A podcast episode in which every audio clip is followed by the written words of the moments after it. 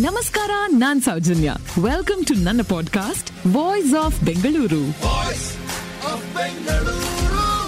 ಉಡುಪಿಯಲ್ಲಿ ಇವತ್ತು ನಾವು ನೋಡುವಂತ ಶ್ರೀಕೃಷ್ಣನ ವಿಗ್ರಹ ದ್ವಾರಕೆಯಲ್ಲಿತ್ತು. ಅದು ಉಡುಪಿಗೆ ಹೇಗೆ ಬಂತು? ಅಷ್ಟಕ್ಕೂ ಉಡುಪಿಗೆ ಉಡುಪಿ ಅನ್ನೋ ಹೆಸರು ಬಂದಿದ್ದಾದ್ರೂ ಹೇಗೆ? ಪ್ರತಿಯೊಂದು ಸ್ಥಳಕ್ಕೂ ಒಂದು ಸ್ಥಳ ಪುರಾಣ ಇದ್ದೇ ಇರುತ್ತೆ. ಆ ಜಾಗದ ಹೆಸರು ಹೇಗ್ ಬಂತು ಅನ್ನೋದಕ್ಕೆ ಒಂದು ಕುತೂಹಲಕಾರಿಯಾದ ಕಥೆ ಕೂಡ ಇರುತ್ತೆ. ದೋಸೆ ಹುಟ್ಟಿದ್ದು ಅನ್ಲಾಗುವಂತ ಒಂದು ಜಾಗ, ಉಡುಪಿ.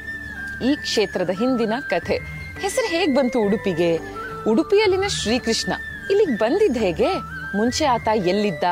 ಅದನ್ನೆಲ್ಲ ಇವತ್ತು ತಿಳ್ಕೊಳ್ಳೋಣ. ಉಡುಪಿಯ ಸ್ಥಳ ಪುರಾಣ ಸೊಗಸಾಗಿದೆ.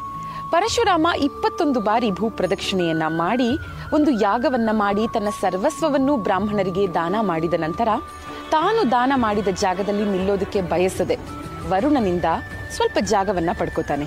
ಗೋಕರ್ಣದಿಂದ ಕುಮಾರಿ ಕ್ಷೇತ್ರದವರೆಗೆ ಪಶ್ಚಿಮ ಕರಾವಳಿಯಲ್ಲಿ ಒಂದು ಪಟ್ಟಿ ನೆಲದ ಭಾಗವನ್ನ ಸಮುದ್ರದಿಂದ ಪಡ್ಕೋತಾನೆ ಪರಶುರಾಮ. ಇದನ್ನೇ ಭಾರ್ಗವ ಕ್ಷೇತ್ರ ಅಂತ ನಾವು ಕರೆಯೋದು. ಇದರಲ್ಲಿನ ರಜತ ಪೀಠ ಅಂತ ಕರೆಸ್ಕೊಳ್ಳೋ ಉಡುಪಿ. ಹಿಂದೆ ಇದನ್ನ ಅಭಯಾರಣ್ಯ, ಅಬ್ಜಾರಣ್ಯ ಅಂತೆಲ್ಲ ಕರಿತಾ ಇದ್ರು. ಆದ್ರೆ ಈ ಜಾಗಕ್ಕೆ ಉಡುಪಿನ ಹೆಸರು ಬಂದಿದ್ದ ಹೇಗೆ? ಒಂದು ಬಾರಿ ದಕ್ಷ ಪ್ರಜಾಪತಿಯ ಶಾಪದಿಂದ ಚಂದ್ರನ ಕಳೆ ಕಡಿಮೆಯಾಗುತ್ತೆ. ಕಳೆಗುಂದದಂಥ ಚಂದ್ರ ಈ ಜಾಗಕ್ಕೆ ಬರ್ತಾನೆ. ಬಂದು ಶಿವನನ್ನ ಕುರಿತು ತಪಸ್ಸನ್ನ ಆಚರಿಸ್ತಾನೆ. ಆ ತಪಸ್ಸು ಫಲಿಸುತ್ತೆ ಚಂದ್ರ ಪುನಃ ತನ್ನ ಕಳೆಯನ್ನ ಪಡ್ಕೊಂಡು ಷೋಡಶ ಕಲಾಯುಕ್ತನಾಗ್ತಾನೆ. ಅದೇ ಖುಷಿಯಲ್ಲಿ ಭಕ್ತಿಯಿಂದ ಶಿವನಿಗೆ ಒಂದು ಗುಡಿಯ ನಿರ್ಮಾಣ ಕೂಡ ಮಾಡ್ತಾನೆ. ಅದುವೇ ಚಂದ್ರಮೌಳೇಶ್ವರ ದೇವಸ್ಥಾನ. ಇವತ್ತಿಗೂ ಉಡುಪಿಯಲ್ಲಿ ನಾವಿದನ್ನ ನೋಡಬಹುದು. ಉಡು ಅಂದ್ರೆ ನಕ್ಷತ್ರ, ಪ ಅಂದ್ರೆ ಅಧಿಪತಿ.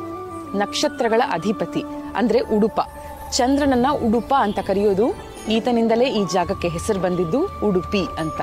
ಶ್ರೀ ಮಧ್ವಾಚಾರ್ಯರು ಕ್ರಿಸ್ತಪೂರ್ವ ಸಾವಿರದ ಇನ್ನೂರ ಮೂವತ್ತೆಂಟನೇ ಇಸುವಿಯಲ್ಲಿ ಇದೇ ಉಡುಪಿಯಿಂದ ಆರು ಮೈಲಿ ದೂರದಲ್ಲಿನ ಪಾಜಕ ಅನ್ನೋ ಕ್ಷೇತ್ರದಲ್ಲಿ ಅವತರಿಸಿದ್ದು. ಒಮ್ಮೆ ಮಧ್ವಾಚಾರ್ಯರು ಸಮುದ್ರ ಸ್ನಾನಕ್ಕೆ ಅಂತ ಮಲ್ಪೆಗೆ ಬಂದಿರ್ತಾರೆ. ಅದೇ ಸಮಯದಲ್ಲಿ ದ್ವಾರಕೆಯಿಂದ ಈ ಕಡೆಗೆ ಬರ್ತಾ ಇದ್ದಂತ ಹಡಗು ಬಿರುಗಾಳಿಗೆ ಸಿಕ್ಕಾಕೊಂಡು ಮುಳುಗೋದ್ರಲ್ಲಿತ್ತು. ಆದ್ರೆ ಮಧ್ವಾಚಾರ್ಯರು ಅವರ ತಪಃ ಪ್ರಭಾವದಿಂದ ಆ ಹಡಗನ್ನ ಉಳಿಸ್ತಾರೆ. ಬದುಕುಳಿದಂತ ಹಡಗಿನ ಮಾಲೀಕ ಕೃತಜ್ಞತೆ ಹಾಗೂ ಭಕ್ತಿಯಿಂದ ಕಾಣಿಕೆಯನ್ನ ಸಲ್ಲಿಸೋದಕ್ಕೆ ಬರ್ತಾರೆ. ಆಗ ಮಧ್ವಾಚಾರ್ಯರು ಹಡಗಿನಲ್ಲಿ ಇದ್ದಂಥ ಗೋಪಿ ಚಂದನದ ಎರಡು ಗಡ್ಡೆಗಳನ್ನು ಆರಿಸ್ಕೋತಾರೆ. ನನಗೆ ಇವೆರಡೇ ಸಾಕು ಕಾಣಿಕೆಯಾಗಿ ಅಂತ. ಒಂದು ಗೋಪಿ ಚಂದನದ ಗಡ್ಡೆಯನ್ನ ಅಲ್ಲೇ ಒಡಿತಾರೆ. ಅದರೊಳಗೆ ಒಂದು ಬಲರಾಮನ ವಿಗ್ರಹ ಇತ್ತು. ಅದನ್ನ ಅಲ್ಲೇ ಪ್ರತಿಷ್ಠಾಪನೆ ಕೂಡ ಮಾಡ್ತಾರೆ. ಇವತ್ತಿಗೂ ಆ ದೇವಸ್ಥಾನವನ್ನು ನಾವು ನೋಡಬಹುದು. ಬಲರಾಮ ಇರುವಂತಹ ದೇವಸ್ಥಾನ, ವಡಭಾಂಡೇಶ್ವರ ದೇವಸ್ಥಾನ. ಮತ್ತೊಂದು ಗಡ್ಡೆಯನ್ನ ನೆತ್ತಿ ಮೇಲೆ ಹೊತ್ತು ತರ್ತಾರೆ. ಇಲ್ಲಿನ ವಿರಜಾ ತೀರ್ಥದಲ್ಲಿ ಅದನ್ನ ತೊಳಿತಾರೆ. ಅದುವೇ ಇವತ್ತಿನ ಮಧ್ವ ಸರೋವರ. ತೊಳೆದಾಗ ಮೇಲಿನ ಆ ಚಂದನದ ಗಡ್ಡೆ ಕರಗಿ ಒಳಗೆ ಒಂದು ಸುಂದರವಾದ ಬಾಲಕೃಷ್ಣನ ಸಾಲಿಗ್ರಾಮ ಶಿಲೆಯ ಗೋಚರವಾಗುತ್ತೆ. ಆ ಬಾಲಕೃಷ್ಣನ ಎಡಗೈಯಲ್ಲಿ ಕಡಗೋಲು. ಬಲಗೈಯಲ್ಲಿ ಹಗ್ಗ. ಅಷ್ಟು ಮಾತ್ರ ಅಲ್ಲ, ಮೈ ಮೇಲೆ ಸುದರ್ಶನ ಚಿಹ್ನೆ ಕೂಡ ಇತ್ತು. ಮಧ್ವಾಚಾರ್ಯರ ಅಮೃತ ಹಸ್ತದಿಂದಲೇ ಅಲ್ಲಿ ಶ್ರೀಕೃಷ್ಣನ ಪ್ರತಿಷ್ಠಾಪನೆ ಆಗುತ್ತೆ. ಪಕ್ಕದಲ್ಲೇ ಒಂದು ದೀಪವನ್ನ ಬೆಳಗಿಸ್ತಾರೆ. ಅದುವೇ ನಂದಾ ದೀಪ ಇವತ್ತಿಗೂ ನಾವು ಅದನ್ನ ನೋಡಬಹುದು. ಅದು ರುಕ್ಮಿಣಿಯಂತೆ. ಸದಾ ಕೃಷ್ಣನ ಜೊತೆ ಇದ್ದೇ ಇರುತ್ತೆ. ಇಡೀ ದ್ವಾರಕೇನೆ ಸಮುದ್ರದಲ್ಲಿ ಮುಳುಗಿದಾಗ ಶ್ರೀ ಮಧ್ವಾಚಾರ್ಯರಿಂದ ಪೂಜಿಸಲ್ಪಡೋದಕ್ಕಂತಲೇ ಈ ಕೃಷ್ಣನ ವಿಗ್ರಹ ದಕ್ಷಿಣಕ್ಕೆ ಬಂತು ಅನ್ನೋದು ನಂಬಿಕೆ.